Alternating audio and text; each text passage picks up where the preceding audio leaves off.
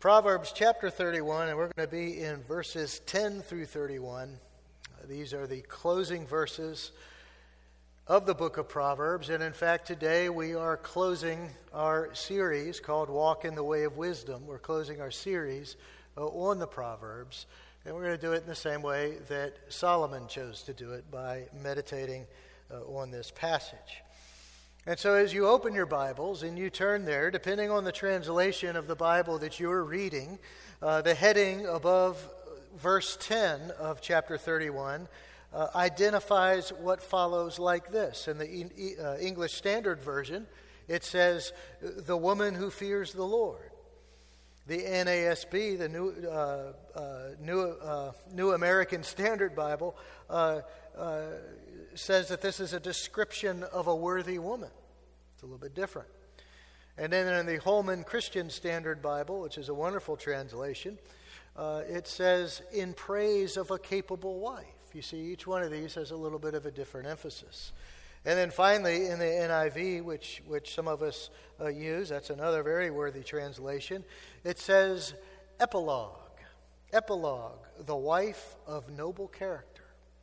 And so uh, these are uninspired words uh, written and added by the Bible editors of your particular translation. And they, they put these words there to, to uh, help us as readers understand where the natural breaks are in the, in the subject matter and, and uh, so on of, of, a, of between the passages. And it also helps us to understand a little bit about what each section of Scripture is about. And so, our passage in Proverbs 31, beginning in verse 10, surely speaks of a woman of noble character, of a, about a woman who fears the Lord, a very capable wife, a wife who has noble character, certainly. But who exactly is she? This is one of the questions we've always got to ask uh, when we're reading our Bibles. We want to ask uh, these kinds of questions because it causes us to dig a little deeper into the well of the wisdom of God in this case. And the answer to that question is going to surprise many of us who are very familiar with this passage. Because what we're expecting to hear is that this is a sermon about, and a passage about uh, being a good wife, right? Well, these 22 verses that close the book of Proverbs while they certainly do contain wonderful lessons about a wife who uh, uh, and, and, and, how, and who she should be when she fears the Lord, the primary focus is not about my excellent wife or yours. These verses are primarily about the great benefits of living in union, as it were, with wisdom. That is the kind of godly wisdom that comes, as verse 7 of chapter 1 uh, set the tone for us a wisdom that comes from the fear of the Lord. So, more than anything, uh, this passage that closes the book of Proverbs actually ties the whole book together. This isn't a random passage about a wife. Uh, this closing passage is about the woman wisdom who we first met all the way back in chapter 1, beginning in verse 20. Wisdom cries aloud in the street, in the markets, she raises her voice. At the head of uh, the noisy street, she cries out. At the entrance of the city gate, she speaks. How long, O simple ones, will you love being simple? You see, she's speaking to people like us. How long will scoffers delight in their scoffing and fools hate knowledge? If you turn at my reproof, behold, I will pour out my spirit to you. I will make my words known to you. In other words, we'll become men and women of godly wisdom. We became very well acquainted with this woman wisdom and also her nemesis, the woman folly, throughout the first nine verses of uh, first nine chapters of, of Proverbs. And so, very consistently, the woman wisdom over and over again uh, repeats her call numerous times to fear the Lord, to listen to her life giving wisdom. And all the while, the woman folly is calling us to do the opposite. The woman folly tries to lure us away from God into foolishness and ungodliness and destruction. And in chapter 8, we even learn something really remarkable about wisdom. And that is, we learned that wisdom is the founding principle on which God has built the entire universe. So, wisdom is extremely important to God. Proverbs chapter 8, uh, in verses 22 and 23. The Lord possessed me at the beginning of his work, the first of his acts of old. The me here is wisdom, personified as a woman. Ages ago, I was set up at the first before the beginning of the earth. And then in verses 30 and 31 of chapter 8, then I, wisdom, was beside him, like a master workman, and I was daily his delight, rejoicing before him always, rejoicing in his inhabited world, and delighting in the children of man. And so, wisdom is the foundation of creation who existed before creation. Wisdom is the foundation of creation, and wisdom is the foundation for our lives. It only makes sense. She, as wisdom is personified, is meant to glory in God's creation and to delight in humankind. And that is what a person, of course, receives wisdom by reverent fear of God. That's what delights her, is when we receive her wisdom. And so, since wisdom is the founding principle of creation, it only follows then that only a fool, whether that fool be a man or a woman, only a fool would reject her. Because to do so is to, well, it's to reject the fundamental structure of the universe as God has created it. And it's to fall to the devious and dangerous deception of the woman folly, who always leads a person to ruin and destruction and death. For instance, in Proverbs chapter 2, verses 18 and 19, for her house, that is the woman, woman folly's house, her house sinks down to death, and her paths to the departed. None who go to her come back, nor do they regain the paths of life. Now, we last encountered the woman wisdom, on the other hand, in chapter 9, which Jimmy read just a couple minutes ago. And this is where she sets the stage for all of us uh, to receive all of those numerous bits of wisdom uh, that we find in the rest of Proverbs, all those individual proverbs that begin in the next chapter, in chapter 10. And so in chapter 9, verse 6, she, she again implores us leave your simple ways and live. You see, there's always a life giving aspect to wisdom. Leave your simple ways and live if you and walk in the way of insight. If you do, man, you're really going to have a rich life. But if you reject God's ways, well, you already, already know the answer to that. And so then, uh, in chapter 9, wisdom declares essentially her covenant with those who leave their simple ways and follow her. Verses 10 and 11. The fear of the Lord is the beginning of wisdom. You see, she's driving that point home. It all begins with your love of God, it all de- begins with your devotion to Him and your obedience to Him. And the knowledge of the Holy One is insight. Of course, we can take the opposite and find out what that means. The lack of fear of the Lord is the beginning of foolishness, and lack of knowledge of the Holy One is ignorance, absolute ignorance. And so then in verse 11, uh, the woman wisdom uh, declares, For by me your days will be multiplied, and years will be added to your life. That's a guarantee that wisdom is for our good. And so, fast forward all the way to chapter 31, all past, and we go through all of those, those individual proverbs, all the way to chapter 31. And we can almost picture the scene in Solomon's hopeful mind. You remember, he's, he's addressing his son with this book of Proverbs. In chapter 1, he lays out that he's speaking to his son and, and hoping that his son will embrace godly wisdom. And so, in his mind, he pictures his son as having turned at the woman wisdom's reproof. In other words, he's accepted and embraced wisdom, and he's committed himself to her.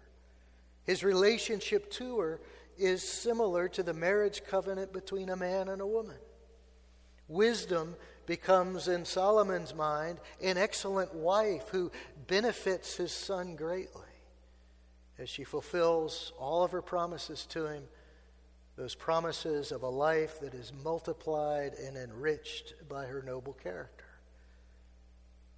And so the woman wisdom in the first nine chapters and the excellent wife of chapter 31 share many of the same qualities. Both are more precious than jewels, both bring material gain. And, and wives throughout Proverbs are also spoken of using similar language to Proverbs 31. They build houses, they take care of households, for instance. And the point of all of this is that this sets us up to understand the analogy that's in the closing verses of the book of Proverbs. When we heed wisdom's call, she, wisdom, is as much of a blessing as an excellent wife is, perhaps even more so. And so, as we turn to our passage, it's, it's not clear who exactly the author is. It seems like it might be King Lemuel, uh, but we're not particularly sure of that.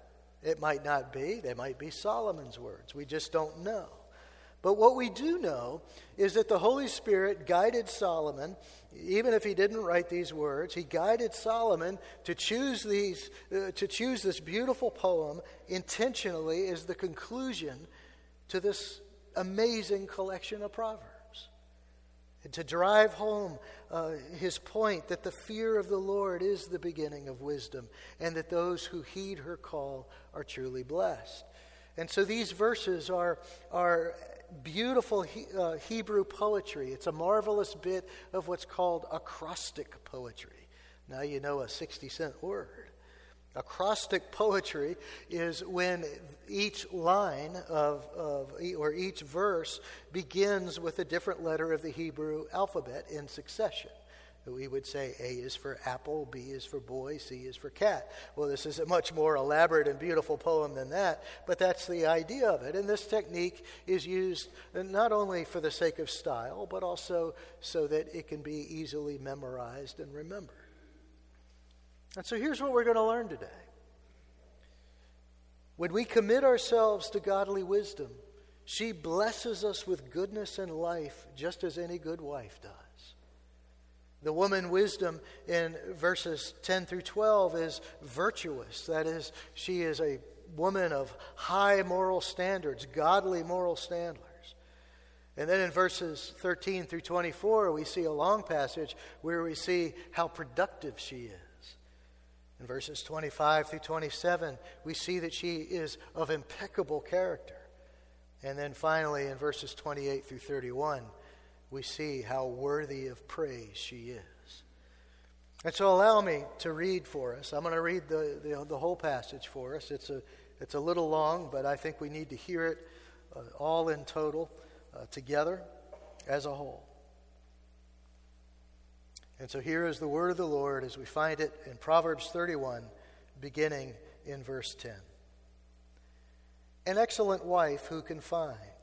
She is far more precious than jewels. The heart of her husband trusts in her, and he will have no lack of gain. She does him good and not harm all the days of her life. She seeks wool and flax and works with willing hands. She is like the ships of the merchant. She brings her food from afar. She rises while it is yet night and provides food for her household and portions for her maid, maidens. She considers a field and buys it.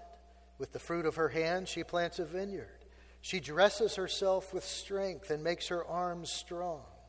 She perceives that her merchandise is profitable. Her lamp does not go out at night. She puts her hands to the distaff, and her hands hold the spindle. She opens her hand to the poor and reaches out her hands to the needy. She is not afraid of snow for her household, for all her household are clothed in scarlet. She makes bed coverings for herself. Her clothing is fine linen and purple. Her husband is known in the gates when he sits among the elders in the land. She makes linen garments and sells them. She delivers sashes to the merchant. Strength and dignity are her clothing, and she laughs at the time to come. She opens her mouth with wisdom, and teaching the kindness, the, and the teaching of kindness is on her tongue. She looks well to the ways of her household and does not eat the bread of idleness. Her children rise up and call her blessed, her husband also, and he praises her. Many women have done excellently, but you per- surpass them all. Charm is deceitful, and beauty is vain, but a woman who fears the Lord is to be praised. Give her the fruit of her hands, and let her works praise her in the gates the word of the Lord, brothers and sisters. May God add his blessing to the reading, the hearing, and as always, the understanding of his word. And so let's, let's start here with the fact that the woman wisdom is a wife of virtue in verses 10 through 12, an excellent wife who can find. She's more precious than jewels. The heart of her husband trusts in her, and he will have no lack of gain. She does him good and not harm all the days of her life. Now, the, the first thing we need to understand is that the Hebrew word for excellent, excellent, uh, uh has to do with virtue. There's, no, there's a concept that's not super popular uh, these days. Uh, people want to define virtue for themselves. But this is a woman of virtue uh, whose uh, morals are defined by God.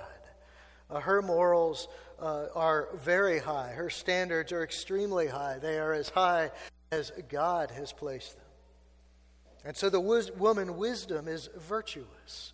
She's the exact opposite of the woman of folly uh, in chapter 5, the adulterous, forbidden woman uh, whose lips drip honey, beginning in verse 3 of chapter 5. And her speech is smoother than oil, but in the end, she is bitter as wormwood, sharp as a two edged sword. You see, the woman folly's word comes from the devil. Her words come from the devil, who Jesus says in John chapter 8, verse 44, does not stand in the truth because there is no truth in them.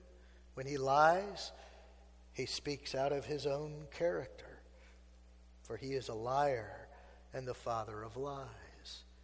How often have you and I listened to the father of lies instead of God's words of wisdom? Did God really say not to eat of that tree? You see, it started all the way in the beginning, didn't it? Ah, go ahead, click that link. It'll make you feel good.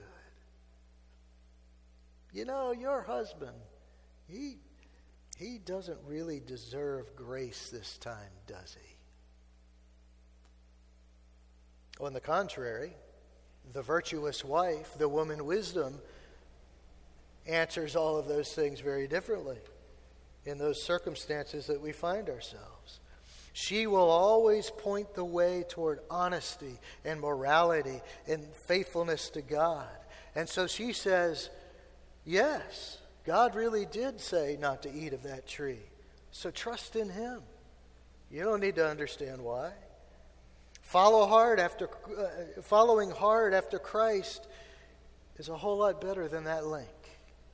I guarantee it. No, your husband doesn't deserve grace. You're absolutely right. But since grace was freely given to you, you should show him what it's like. You see, this is where the woman wisdom will always lead us to life in Christ, abundant, rich, wonderful life. It is always better to obey Christ than to go against Him. And this is also where the woman you walk down the aisle with or someday that you will walk down the aisle with. This is the same place the woman uh, who you're married to can also lead you. Wives, I, I don't know if some of our wives understand or can comprehend this, but let me just say it as a man. Your high morals and your stick to itiveness uh, with your high morals have a huge impact on your husbands. They really do. Deep down, I think every husband wants that because we need uh, that help and that rudder in our lives to keep pointing us in the right way. And after all, they need you to be faithful to God as an example as much as you need their example and their faithfulness to God because you desire uh, to look to them as your spiritual leader. But back to verse 10. This seeking hard after virtue is what makes the woman wisdom so valuable, isn't it? Just as my wife is worth a whole lot more than any of the material things that this world can offer because of her virtue, the fact that the, that the woman wisdom always leads us in paths of righteousness makes her so, so infinitely valuable. And she does that by keeping our attention focused on God. Wisdom literally keeps us alive, both spiritually and physically. Psalm 1 6 says, For the Lord knows the way of the righteous, but the way of the wicked will perish.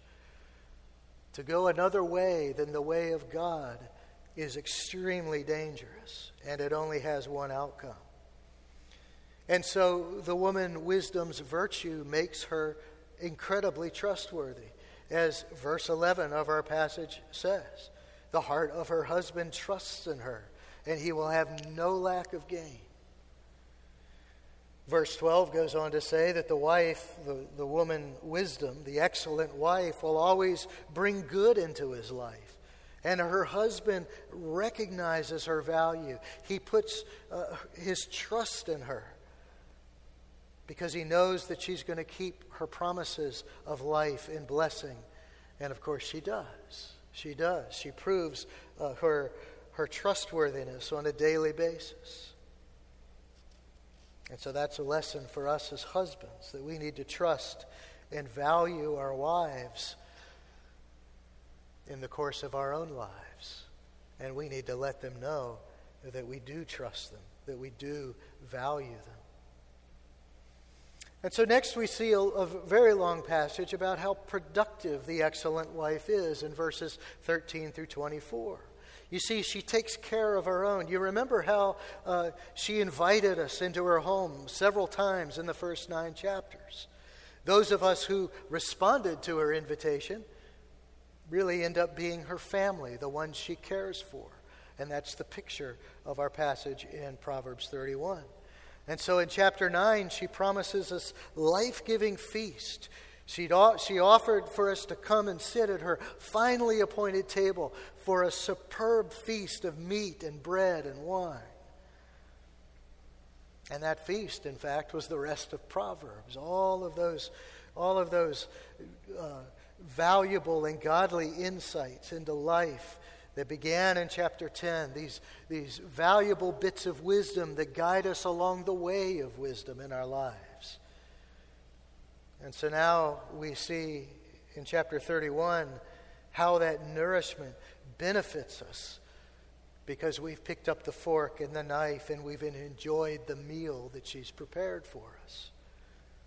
And so, just as a productive wife sets about her duties in life willingly and cheerfully, doing all the things that provide a good home uh, and a good home life for her whole family, the woman wisdom all, always fulfills her duties in our lives.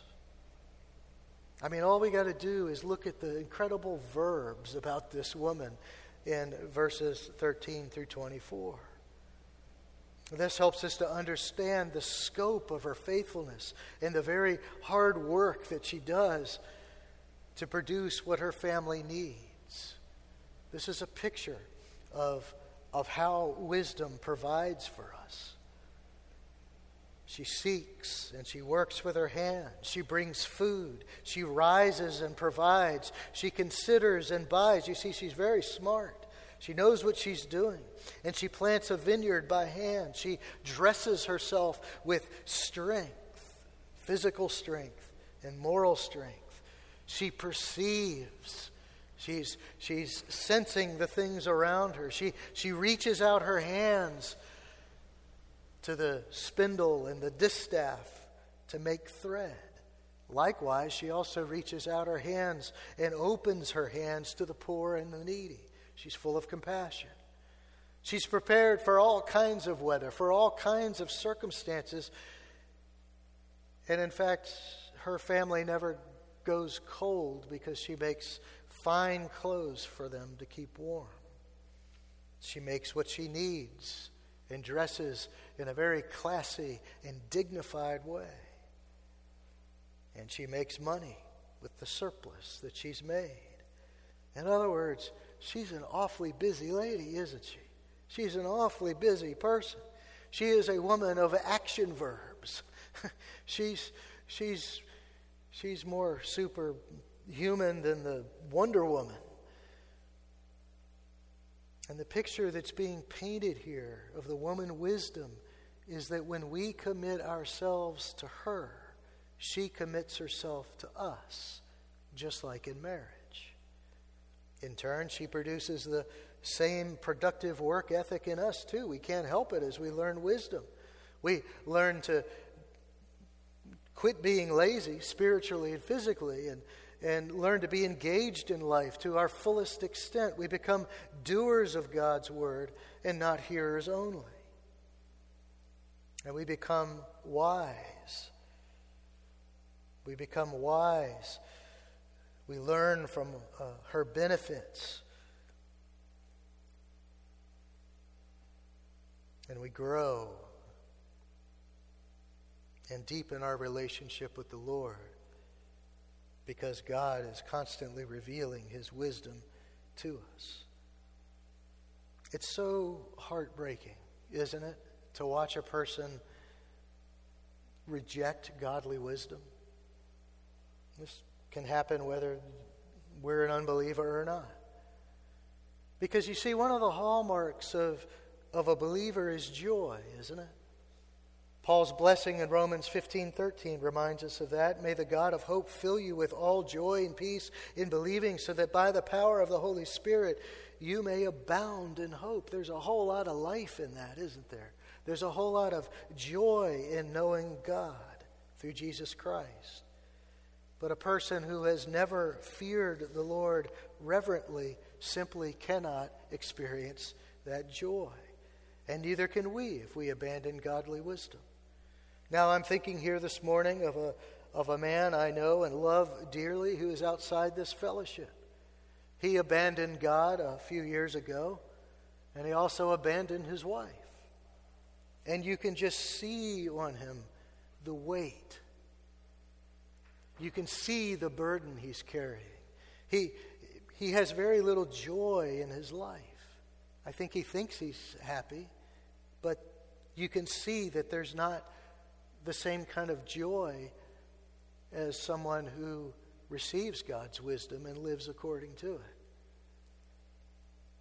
And so, the excellent wife, the w- woman wisdom, uh, when we're faithful to her, supplies all of our needs. She makes our lives rich with a superb feast of wisdom.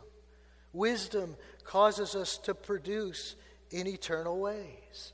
Wisdom calls us to be patient and long suffering with our brothers and sisters in Christ. And then when we are, we get to see the miracle of a life that's been changed, not to mention we get to see what God does in us. We get to see the improvement that has come by the power of His gospel. Wisdom causes, calls us to, to speak in a God honoring way. Wisdom calls us to demonstrate the humility of Christ and also to yield our plans to His will cheerfully, joyfully, with the desire that His will be done and not our own. Wisdom calls us to be people of integrity and responsibility. Wisdom calls us to trust God in all things.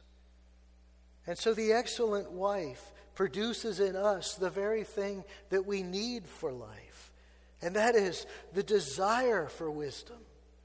She provides for us practically as well. In this little vignette of the excellent wife, we also learn a thing or two about husbands and wives, don't we? But we've got to be careful here whenever we apply this to, to marriages directly.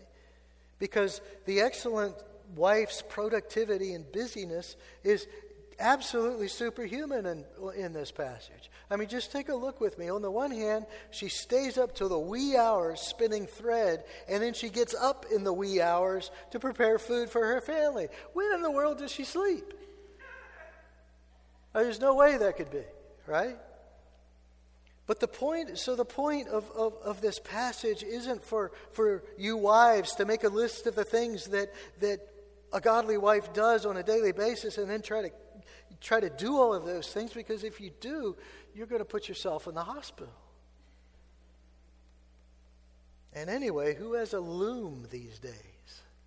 I mean, who, who makes their own clothes? Very few of us. And so this doesn't mean that you've got to to learn to weave and sew and do all of those kinds of things.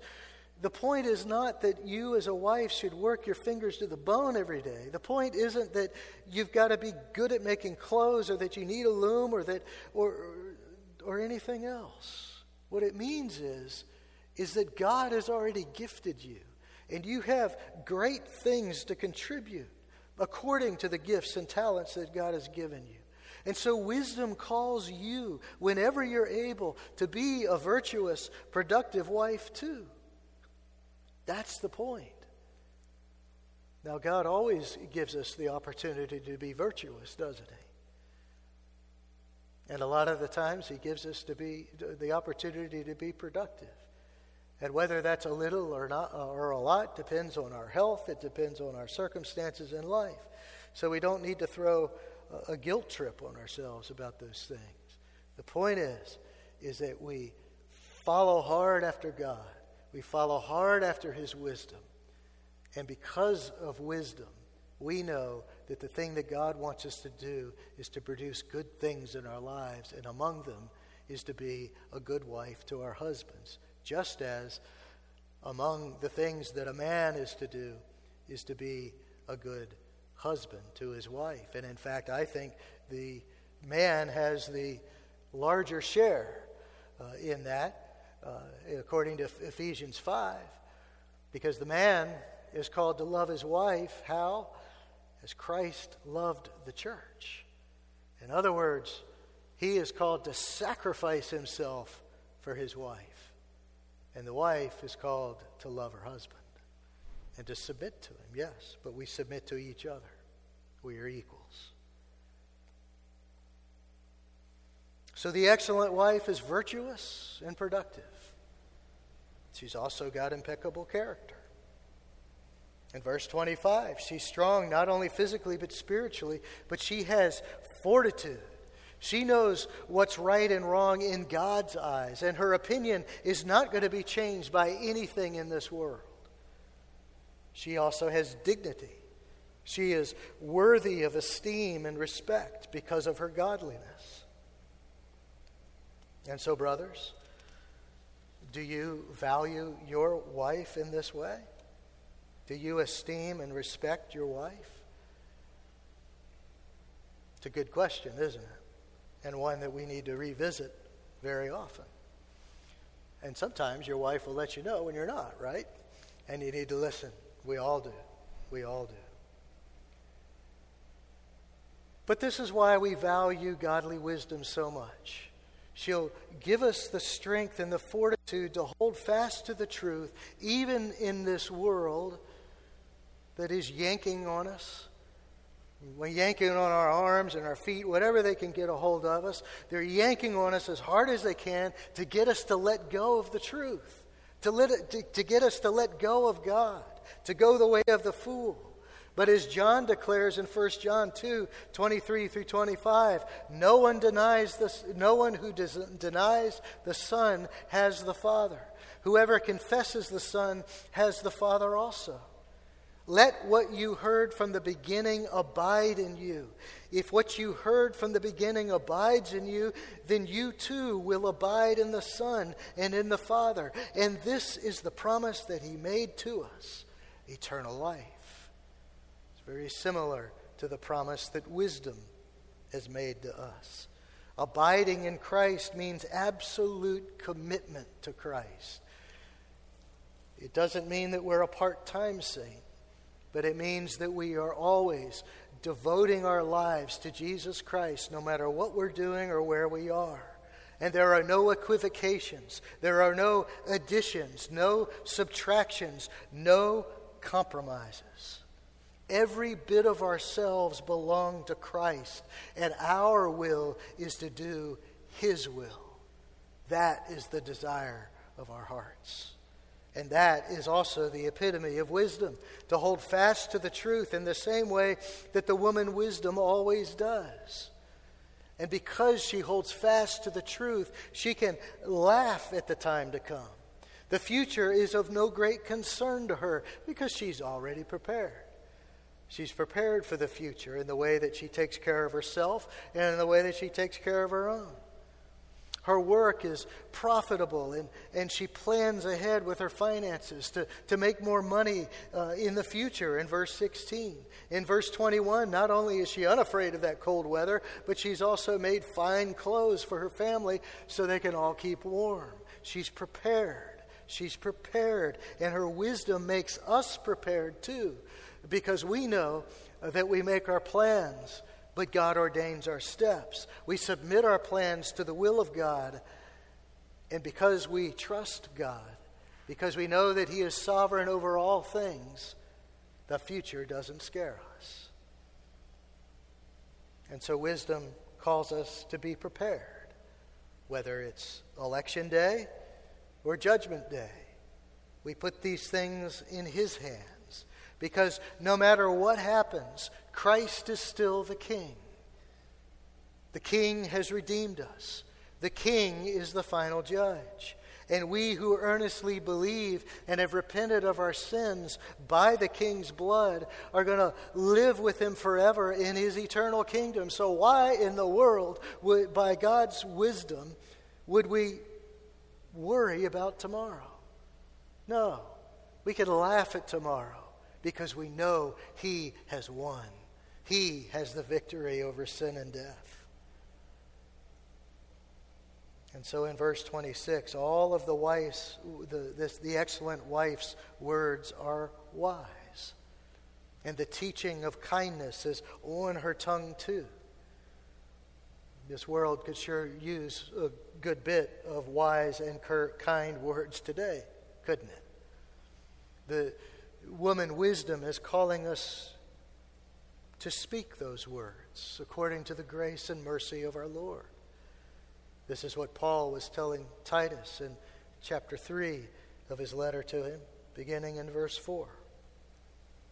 But when the goodness and loving kindness of God our Savior appeared, he saved us, not because of works done by us in righteousness, but according to his own mercy by the washing of regeneration and the renewal of the Holy Spirit, whom He poured out on us richly through Jesus Christ, our Savior, so that, being justified by His grace, we might become heirs according to the hope of eternal life.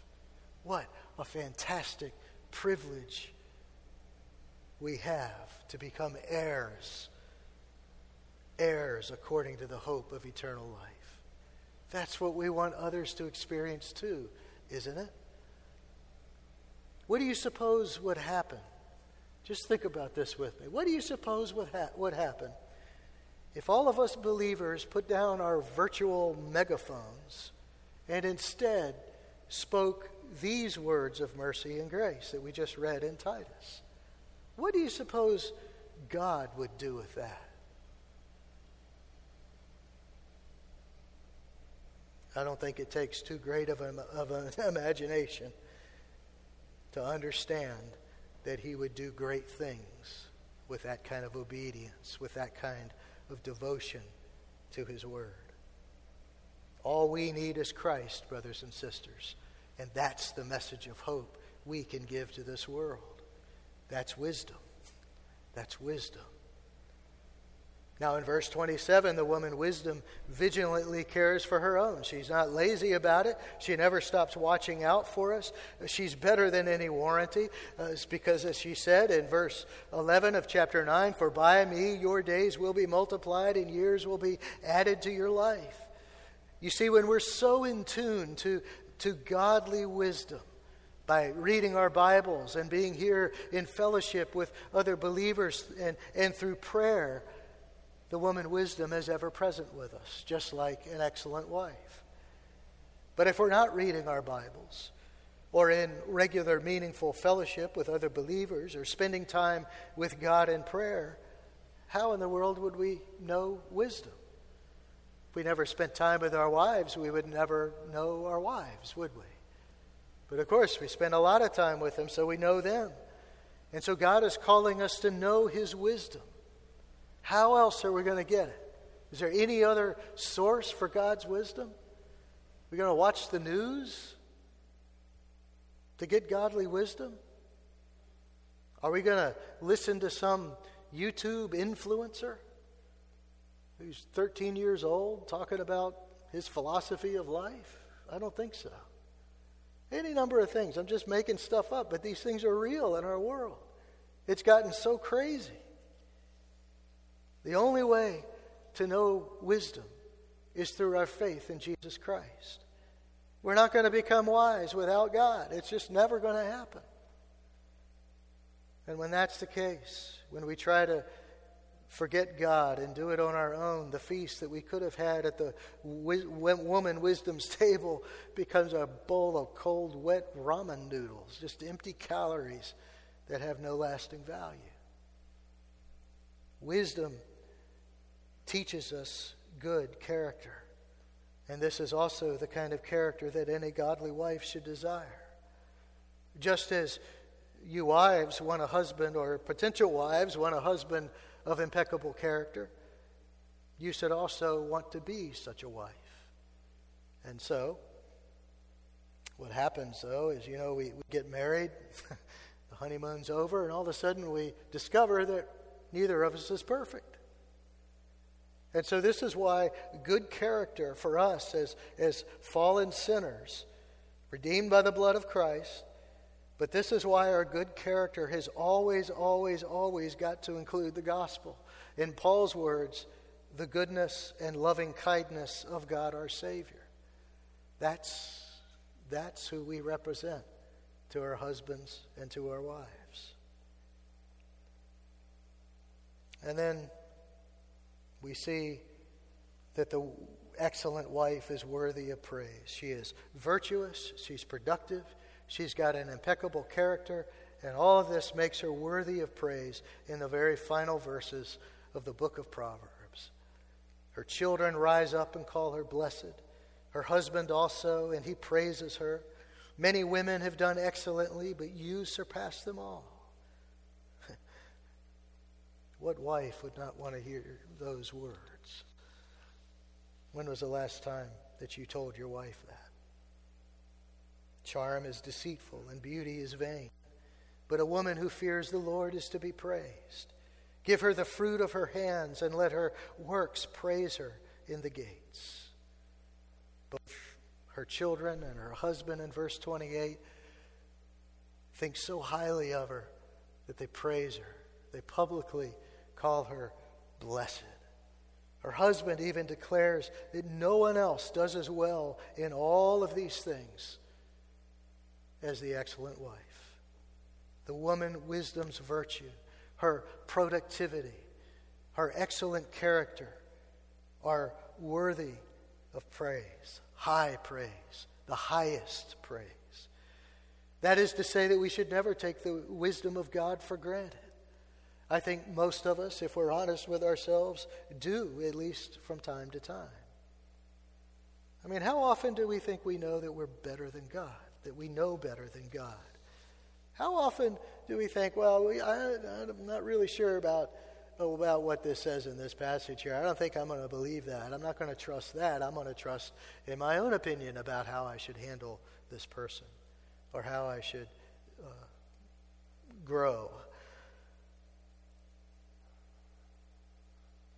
So, what we find is that rather than trusting God, we turn to our own devices. But we ought to be praising Him for His wisdom because His wisdom is a gift to us. He's given it to us freely. All we got to do is receive Him and receive His wisdom. You know, I, I think the best view that we have of God's gift of the woman wisdom to us is when we look back, isn't it? We look back over our lives and we see her hands working hard in our lives. And that's when we realize that we can trust God. We see how wisdom has taken such good care of us when we've trusted her. And then also how much we've messed things up when we didn't trust her. How she has produced good things in us. And even as the picture goes in, in verse 23, how, how wisdom causes us causes us to have a good reputation in our community. When the husband sits at the gates with the elders. You see, when we recognize how good of a gift God's wisdom is to us, we find praise on our lips that pour forth from our hearts. And then finally, there's this last word in verse 30 that sums up the ending to a an amazing book. A woman's beauty and charm lies not in what she looks like, but in who she is. A wise woman is one who fears the Lord. And likewise, a wise man is one who fears the Lord. But here, in this picture of the woman, she is the kind of woman uh, who seeks the ideals of the excellent wife, whether married or not. She strives to live according uh, to the same spirit of virtue and productivity and character. These values, by the way, are absolutely identical to the values that wisdom has been teaching us as men all through this book of Proverbs. The same lessons that Solomon has been teaching to his son. You see, there's not a different set of rules, a different set of values for men and women. We're all called to be godly, all of us. And so then in verse 31, because of the great value of wisdom, we should never take her for granted. We should praise our great God who built creation upon her foundation for his glory and for our good. But really, what does all of this mean for us? What does the book of Proverbs mean for us? I think that especially in this day and time, we believers are called more than ever to live according to the lessons that we've learned in this towering book of wisdom. Here, God has laid out everything from practical matters to spiritual matters, His wisdom. He's given it to us. We would be fools to ignore it because the fundamental truth is going to remain for all of eternity. The fear of the Lord is the beginning of knowledge, and fools despise wisdom and instruction. So, one of the great privileges we have as believers is to live wisely, to live our faith in Christ in a way that reveals the great wisdom of God, who in his wisdom chose to save people like us who don't deserve it by sacrificing his perfect son. That's the wisdom of God. And so, as we learn to walk in that way of wisdom, even in every single area of our lives, by denying ourselves, we learn to live for God's glory and for our good. We get to contemplate and proclaim the wisdom of God and to experience it firsthand. You see, the fear of the Lord really is the beginning of wisdom. And I think there's no better expression of the glory of God's wisdom and of His majesty and why we serve Him and why we live for Him than in Romans chapter 11, verses 33 through 36. Oh, the depths of the riches and wisdom and knowledge of God. How unsearchable are his judgments and how inscrutable his ways. For who has known the mind of the Lord? Or who has been his counselor? Or who has given a gift to him that he might be repaid? For from him and through him and to him are all things. To him be glory forever. Amen and amen.